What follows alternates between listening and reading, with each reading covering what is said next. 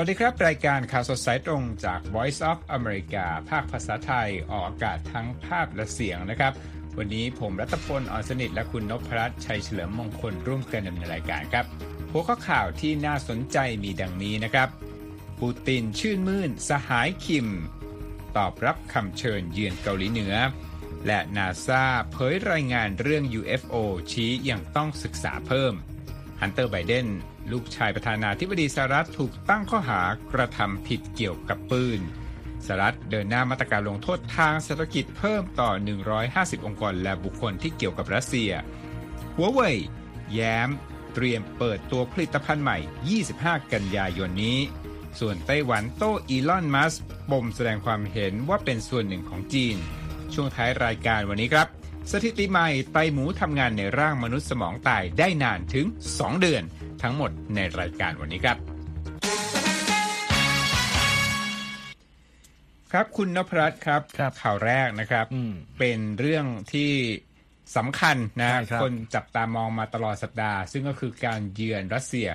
ของผู้นำคิมของเกาหลีเหนือครับ ใช่ครับ ก็ในวันพฤหัสบดีนะครับสองผู้นำได้เดินทางเยือนอุตสาหกรรมบินพลเรือน แล้วก็กองทัพรัสเซียในเมืองคอมโซมอลสค์ ออนอามูร์นะครับแล้วก็ชมกองเรือภาคพื้นแปซิฟิกของรัสเซียที่เมืองวลาดิวอสตอกครับ แต่ว่าประเด็นที่หลายคนรอคอยก็คือ การที่ประธานาธิบดีรัสเซียวลาดิปูติน ตอบรับคำเชิญของผู้นำคิมจองอึน มาเดินทางเยือนเกาหลีเหนือระหว่างการเจรจาร่วมกันที่ภาคตะวันออกไกลของรัสเซียนะครับ ซึ่งเป็นการหารือประเด็นความร่วมมือทางทหาร สงครามในยูเครน แล้วก็ความช่วยเหลือต่อโครงการดาวเทียมของกรุงเปียงยางครับ โดยการประชุมดังกล่าวเกิดขึ้นท่ามกลาง ความกังวลของสหรัฐนะครับ คุณรัฐพล เกี่ยวกับความร่วมมือระหว่างรัสเซียกับเกาหลีเหนือที่อาจช่วยเพิ่มศักยภาพทางทหารของรัสเซียในยูเครน แล้วก็ช่วยให้เกาหลีเหนือ มีเทคโนโลยีขีปนาวุธที่สำคัญล้ำสมัยด้วยนะครับรอยเตอร์รายงานว่าประธานาธิบดีปูติน และผู้นำคิมเรียกกันและกันว่าสหายครับ แล้วก็ได้ร่วมดื่มไวน์รัสเซีย ฉลองความเป็นมิตรหลังจากที่ปูตินซึ่งมีอายุมากกว่าคิม 31 ปี พาผู้นำเกาหลีเหนือชมศูนย์อวกาศทันสมัย แล้วก็ร่วมหารือกับรัฐมนตรีกลาโหมของสองประเทศนะครับ โดยระหว่างร่วมรับประทานอาหารกลางวันม่วนพุธนะครับ ผู้นำคิมได้ยกแก้วฉลองให้กับสุขภาพของปูติน ความสัมพันธ์ของสองประเทศ และชัยชนะอันยิ่งใหญ่ของรัสเซีย ซึ่งผู้นำคิมเรียกว่าสงครามศักดิ์สิทธิ์กับชาติตะวันตกครับ สำนักข่าว KCNA ของรัฐบาลเกาหลีเหนือรายงานครับว่าในช่วงท้ายของพิธีต้อนรับผู้นำคิมจองอึน ได้เชื้อเชิญประธานาธิบดีวลาดิมีร์ปูติน ให้เยือนสาธารณรัฐประชาธิปไตยประชาชนเกาหลี ตามช่วงเวลาที่สะดวก และโฆษกรัฐบาลรัสเซียเดมิทรีเพสคอฟกล่าวว่า ประธานาธิบดีปูตินตอบรับคำเชิญดังกล่าว อย่างยินดียิ่งเลยนะครับคุณรัฐพลและรัฐมนตรีต่างประเทศรัสเซียเซอร์เกย์ลาฟรอฟก็จะเดินทางเยือนกรุงเปียงอย่างล่วงหน้าในเดือนตุลาคมก่อนนะครับ และเมื่อถูกถามว่ารัสเซียจะช่วยยกเลิกมาตรการลงโทษที่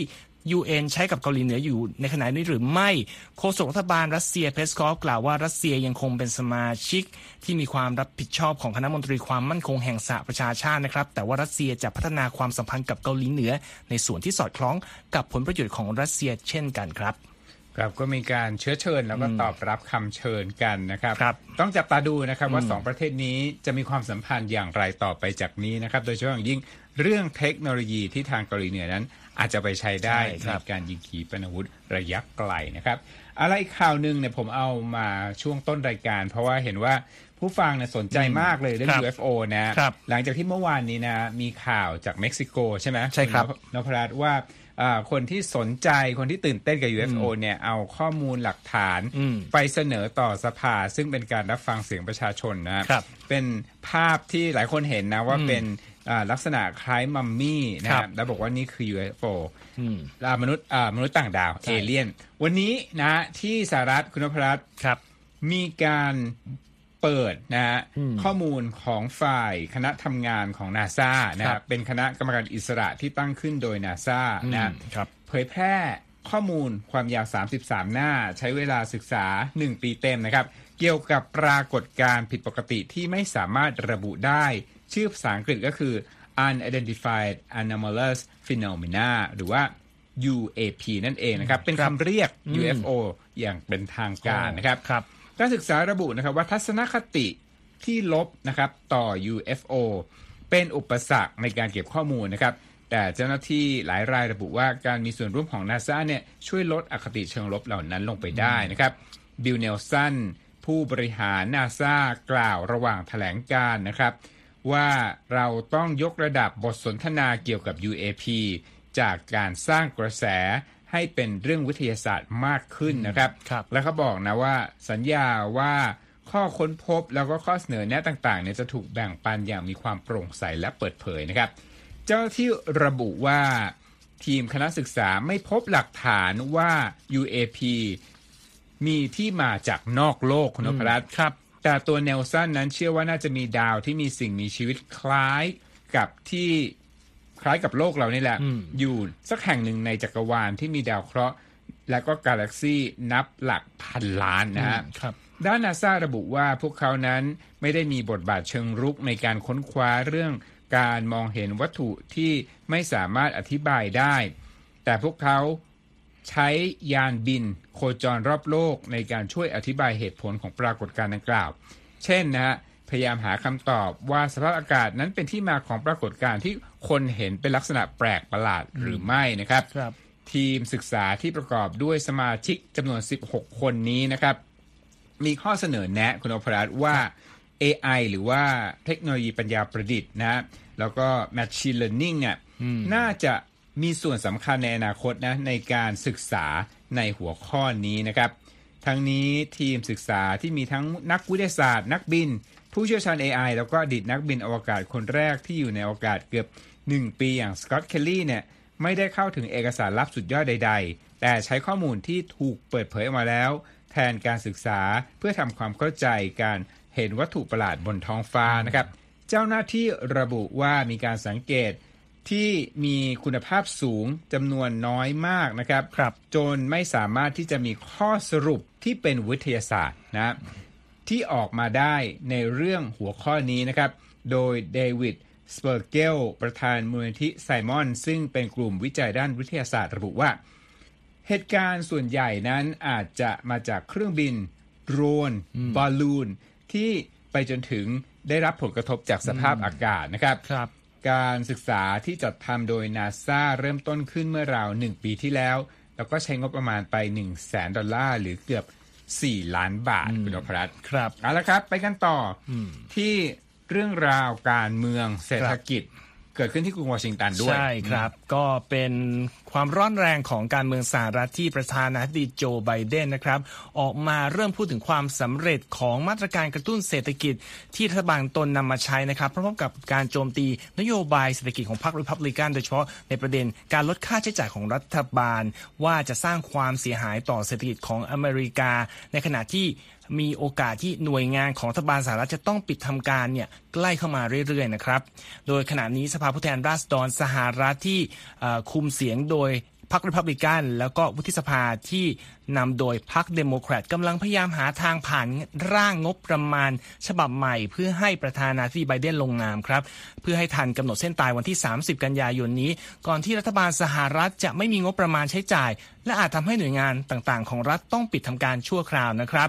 ซึ่งถ้ามีการปิดทำการจริง นี่จะเป็นครั้งที่ 4 ในรอบ 10 ปีเลยนะครับ สมาชิกริพับลิกันในสภาล่างนะครับ ต้องการให้รัฐบาลลดงบประมาณสำหรับปี 2024 เหลือ 1.47 ล้านล้านดอลลาร์ ซึ่งน้อยกว่าที่ประธานาธิบดีไบเดน และประธานสภาผู้แทนราษฎรสหรัฐเควินแมคคาร์ทีตกลงไว้เมื่อเดือนพฤษภาคมราว 120,000 ล้านดอลลาร์ครับ ซึ่งทางทำเนียบขาวและผู้นำในวุฒิสภาต่างปฏิเสธ ข้อเรียกร้องของพรรครีพับลิกันนะครับ ทางประธานาธิบดีไบเดนนะครับ ได้ให้ความเห็นเรื่องนี้นะครับ คุณรัฐพลระหว่างเยือนวิทยาลัยชุมชน Prince George ในรัฐแมริแลนด์ในวันพฤหัสบดีโดยบอกว่าพวกเขากลับมาอีกแล้วไม่ยอมทำตามสัญญาขู่ให้ตัดงบประมาณ และขู่ว่าจะยอมให้หน่วยงานรัฐบาลต้องปิดทำการอีกครั้ง และว่าตลอดระยะเวลาที่พวกเขาใช้ในการโจมตีผมและแผนของผม พวกเขาไม่เคยเอ่ยถึงสิ่งที่พวกเขาอยากทำและกล่าวเสริมว่า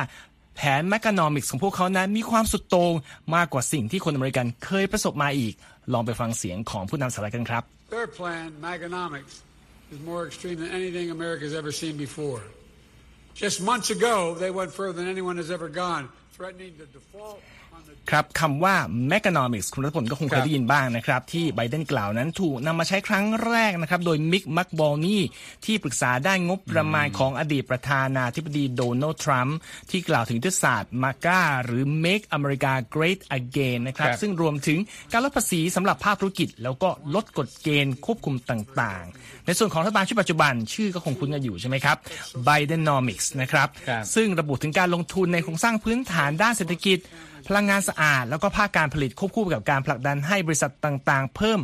การปันส่วนผลกำไรให้แก่ลูกจ้าง ผู้บริโภคแล้วก็ภาครัฐนะครับ ในส่วนเศรษฐกิจสหรัฐนะครับ เมื่อไตรมาสที่แล้ว มีขยายตัว 2.1%นะครับอัตราว่างงานก็อยู่ที่ 3.8 ซึ่งต่ำที่สุดในรอบหลายสิบปี แต่ทั้งหมดนี้ไม่ได้ช่วยให้ ประชาชนพอใจในการทำงานของผู้นำสหรัฐคนปัจจุบันเลยนะครับ เนื่องจากปัญหาอัตราดอกเบี้ย และอัตราเงินเฟ้อที่ยังสูงอยู่ โดยเงินเฟ้อสหรัฐล่าสุดอยู่ที่ 3.7%สูงกว่าระดับ 2%ที่ธนาคารกลางสหรัฐคาดไว้ ขณะที่อัตราการยอมรับการทำงานของประธานาธิบดีสหรัฐในสุคนอเมริกันอยู่แค่ 42%นะครับ ส่วนใหญ่ก็ระบุว่าประเด็นเรื่องเศรษฐกิจจะเป็นส่วนสำคัญที่สุดในการเลือกตั้งผู้นำสหรัฐปีหน้าครับ ครับ อีกข่าวหนึ่งที่ น่าจะวนเวียนอยู่ในวงการเมืองอเมริกัน แล้วก็ครับตัวไบเดนด้วยที่ไบเดนเนี่ยจะลงเลือกเลือกตั้งเป็นประธานาธิบดีสมัยที่ 2 ปีหน้าก็คือเรื่องราวของลูกชายประธานาธิบดีสหรัฐนะครับฮันเตอร์ไบเดนล่าสุดนะฮะข่าววันนี้บอกว่าถูกตั้งข้อหาอาญานะฮะเป็นเรื่องการกระทำผิดเกี่ยวกับอาวุธปืนนะครับเขาถูกกล่าวหาว่าโกหก เรื่องการใช้ยาเสพติดเมื่อครั้งที่ซื้ออาวุธปืนเมื่อปี 2018 นะฮะ ในช่วงนั้นเขายอมรับนะครับว่าติดยาเสพติดประเภทโคเคนครับตามข้อมูลเอกสารประกอบคดีของรัฐบาลกลางสหรัฐที่รัฐเดลาแวร์นะครับความพยายามก่อนหน้านี้ที่จะยุติคดีด้วยการยอมรับผิดเคยสร้างความหวังนะ ว่าจะไม่ให้ข่าวนี้เนี่ยเป็นกระแสยาวนาน ขณะที่ไบเดนลงเลือกตั้งประธานาธิบดีปีหน้า เพื่อที่ว่าจะเป็นผู้นำสหรัฐอีกสมัยหนึ่ง แต่ว่าความพยายามนี้ก็ไม่ประสบความสำเร็จครับคุณนพรัตน์ครับ เอาละครับ คุณผู้ฟังคุณผู้ชมกำลังอยู่ในรายการข่าวสดสายตรงกับ VOA ภาคภาษาไทยนะครับ ท่านสามารถติดตามเราได้ที่เว็บไซต์ voa thai com ทั้งแพลตฟอร์มต่างๆ ด้วย Facebook X YouTube แล้วก็ Instagram รวมทั้ง Spotify VOA ไทยครับ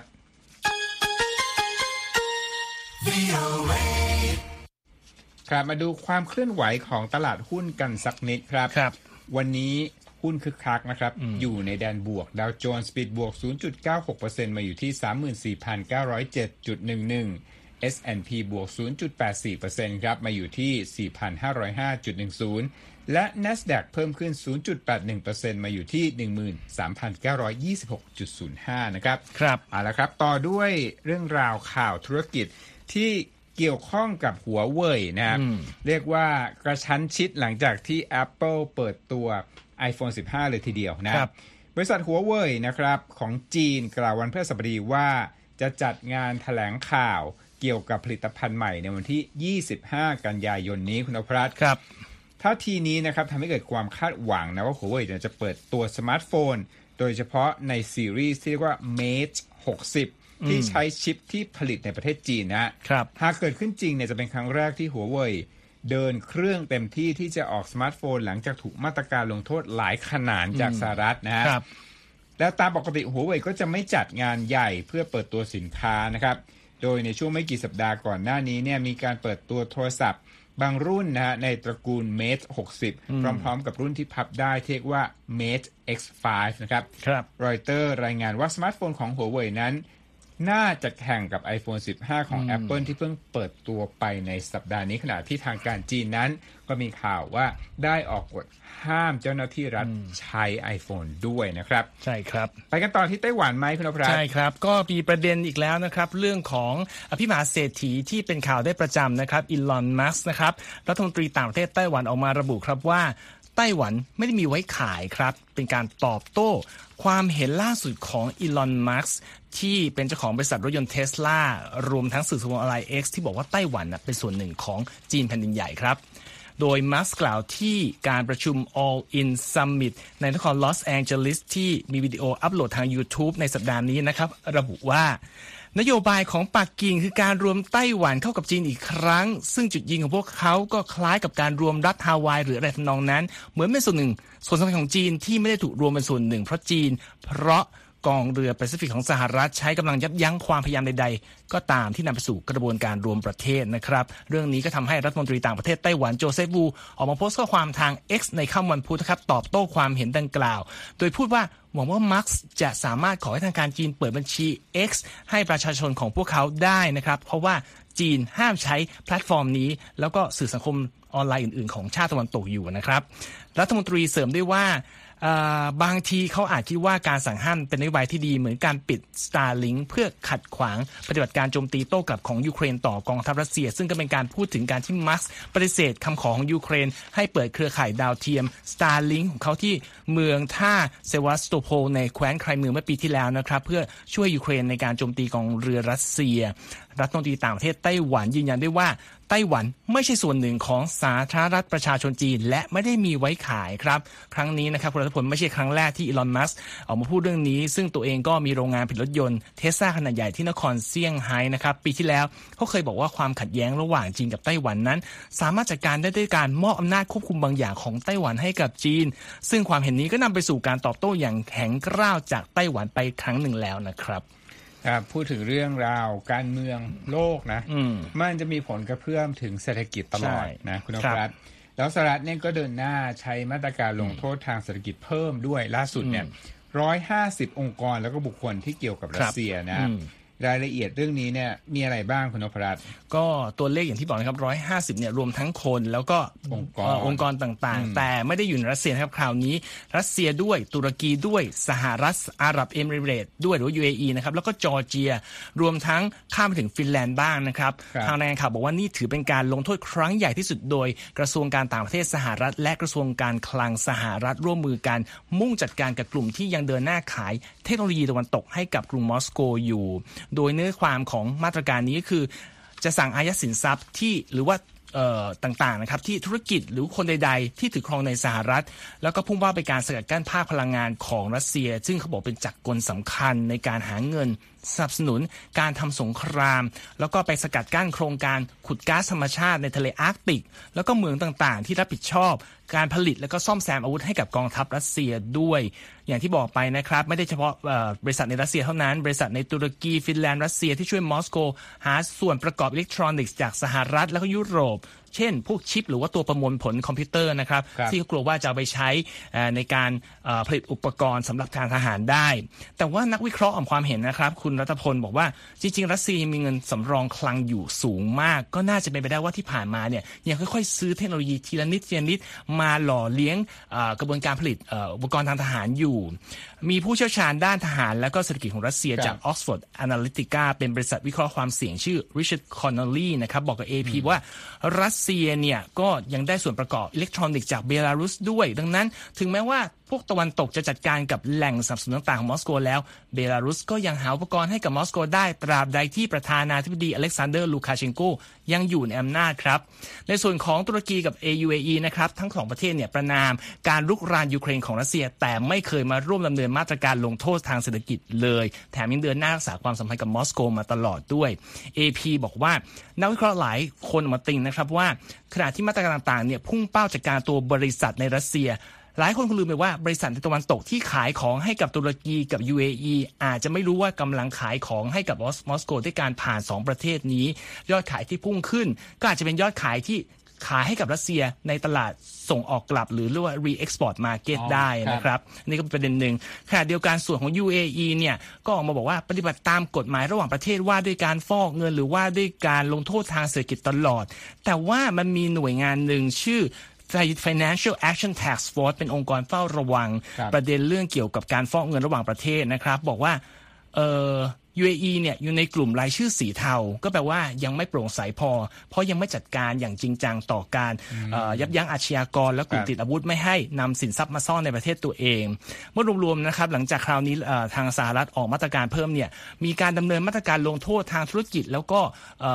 เศรษฐกิจต่อธุรกิจและบุคคลไปแล้วเกือบ 3,000 คนหรือ 3,000 แห่งตั้งแต่รัสเซียเริ่มรุกรานยูเครนเมื่อเดือนกุมภาพันธ์ของปีที่แล้วครับ โอ้โหก็เรียกว่าโดนกันถึงสามแสนนะครับ ครับเอาละครับ ปักกิ่งกับ EU ก็หึ่มหึ่มเหมือนกันนะครับ ครับ ทางการจีนนะครับ ก็ได้ตำหนิ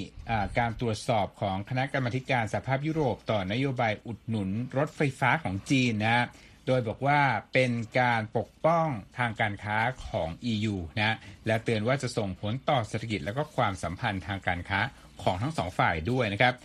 คณะ ทางกรรมาธิการสหภาพยุโรปนะครับโดยประธานนะครับเออร์ซูล่าฟอนเดร์ไลเอนนะครับประกาศว่าการตรวจสอบนโยบายอุดหนุนรถไฟฟ้าของจีนเมื่อวันพุธนะครับโดยกล่าวหาว่าจีนนั้น ส่งรถไฟฟ้าจำนวนมากออกมาขายในตลาดโลกที่ราคาถูกเกินไปนะครับ เพราะว่าได้รับเงินอุดหนุนจากรัฐบาลปักกิ่ง การตรวจสอบดังกล่าวนั้นอาจมีผลให้ EU ใช้มาตรการเก็บภาษีเพิ่มกับรถไฟฟ้าที่นำเข้าจากจีนได้นะครับ กระทรวงพาณิชย์ของจีนก็ตอบโต้เลยคุณนพรัตครับบอกว่าการตรวจสอบหรือว่าสืบสวนครั้งนี้เนี่ยคือการปกป้องทางการค้าอย่างแท้จริง ซึ่งจะส่งผลรบกวนและบิดเบือนอุตสาหกรรม รถยนต์ของโลกรวมทั้งห่วงโซ่อุปทานบอกไม่ส่งผลดีต่อเศรษฐกิจ และความสัมพันธ์ทางการค้าระหว่างจีนกับ EU คุณนพรัตครับทางด้านนักวิเคราะห์จาก Eurasian Group นะครับ เตือนว่าหาก EU เพิ่มภาษีนำเข้ารถยนต์ไฟฟ้าจากจีนนั้นก็อาจจะนำไปสู่มาตรการตอบโต้จากปักกิ่ง หรืออาจเผชิญแรงผลักดันต้านกลับมาจากบรรดา ผู้บริหารของรถไฟฟ้าของจีน ที่ยืนยันนะว่าพวกตนนั้นไม่ได้รับเงินอุดหนุนจากรัฐบาลจีนแต่อย่างใดนะครับเอาละครับจากเรื่องราวรถไฟฟ้าที่เกี่ยวข้องกับจีนและ EU มาเกี่ยวข้องกับ รถไฟฟ้าที่เกี่ยวข้องกับสหรัฐนะ แต่ว่าก่อนไปฟังพักสักครู่เดียวครับ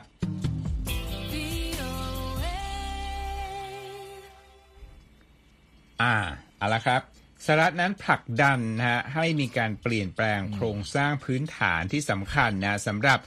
อุตสาหกรรมรถยนต์ที่ขับเคลื่อนด้วยไฟฟ้าหรือว่า EV นะครับ และที่สำคัญเลยก็คือเรื่องของการชาร์จแบตเตอรี่คุณพรัต ในสภาพของ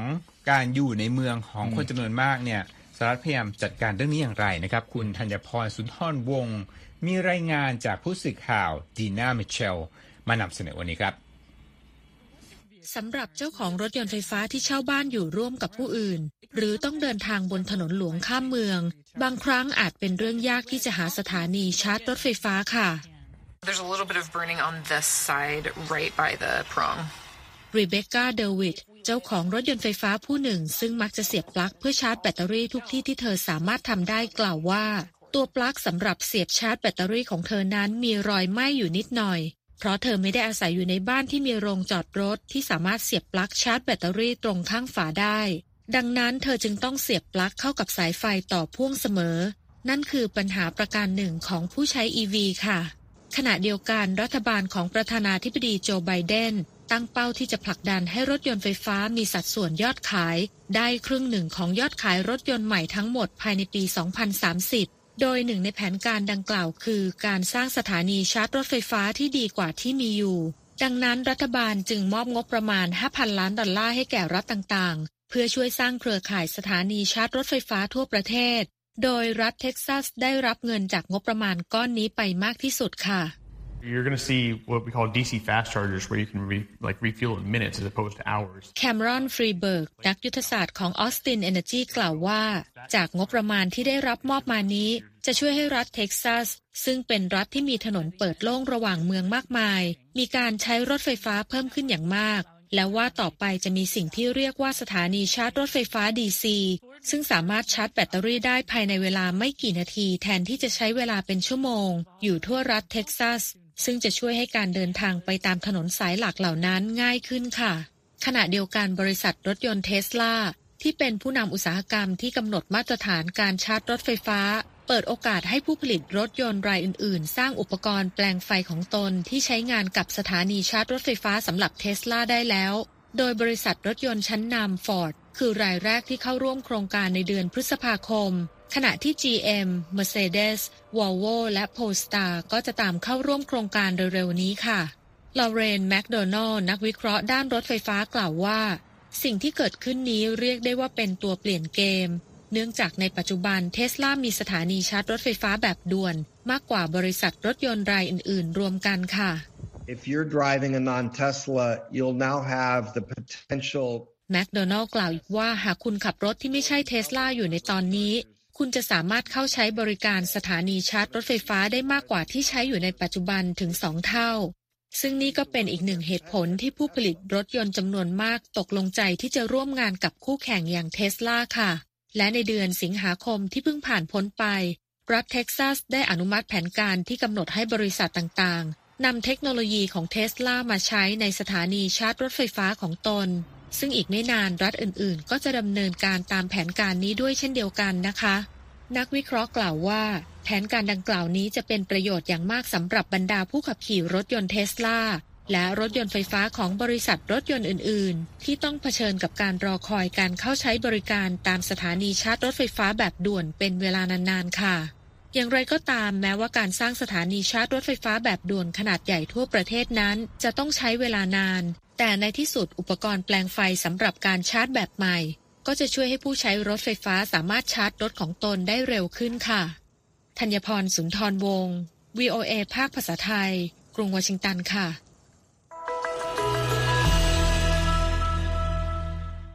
ส่งครับท้ายสุดท้ายวัวันนนี้นี้อืมอืมเป็นเรื่องทางวิทยาศาสตร์การแพทย์ที่น่าสนใจมากครับ เพราะว่าศัลยแพทย์ที่โรงพยาบาล NYU Langone Health นะครับ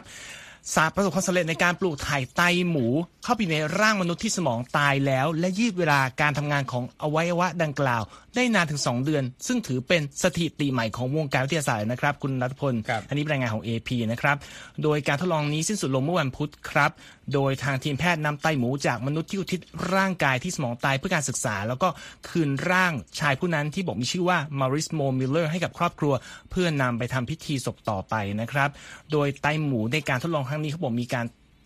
ตัดแต่งพันธุกรรมบ้างนะครับเพื่อให้เหมาะกับร่างกายคน เพราะว่าไม่เช่นนั้นเนี่ยระบบภูมิคุ้มกันของมนุษย์จะต่อต้านและทำลายเนื้อเยื่อแปลกปลอมออกไปนะครับโดยการทดลองครั้งนี้ถือว่าเป็นการเปิดมิติใหม่สำหรับงานวิจัย แล้วก็นักวิจัยหวังว่าจะสามารถถอดบทเรียนและนำเสนอต่อสำนักงานอาหารและยาสารณะหรือ FDA ต่อไปนะครับโดยเป้าหมายต่อไปก็คือ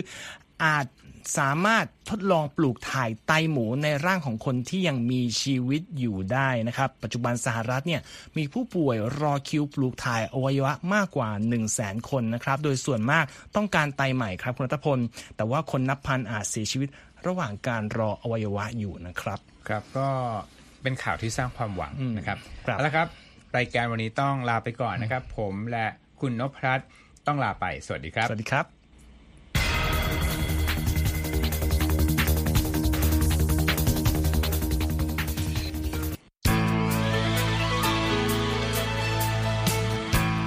ครับ และที่จบไปเป็นรายการจาก VOA ภาคภาษาไทย รายงานสดส่งตรงจากกรุงวอชิงตัน ประเทศสหรัฐ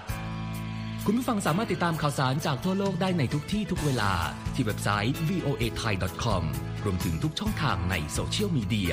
Facebook YouTube Twitter และ Instagram เริ่มต้นวันด้วยการอัปเดตข่าวสารจากทั่วโลก ผ่านรายการข่าวสดสายตรงจาก VOA ภาคภาษาไทย และสุดสัปดาห์กับ VOA ทั้งยังเรียนรู้เรื่องราวทางวัฒนธรรม และไลฟ์สไตล์ ผ่านรายการภาษาอังกฤษแบบอเมริกันของเรา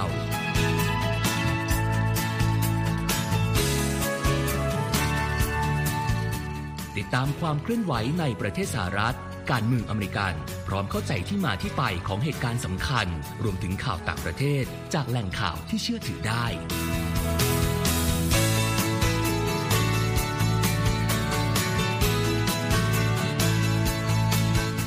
นอกจากนี้ VOA ยังมีบทสัมภาษณ์และคอนเทนต์แบบ Exclusive จากบุคคลที่น่าสนใจหลากหลายวงการ และยังมีเรื่องราวของคนไทยในประเทศสหรัฐอีกด้วย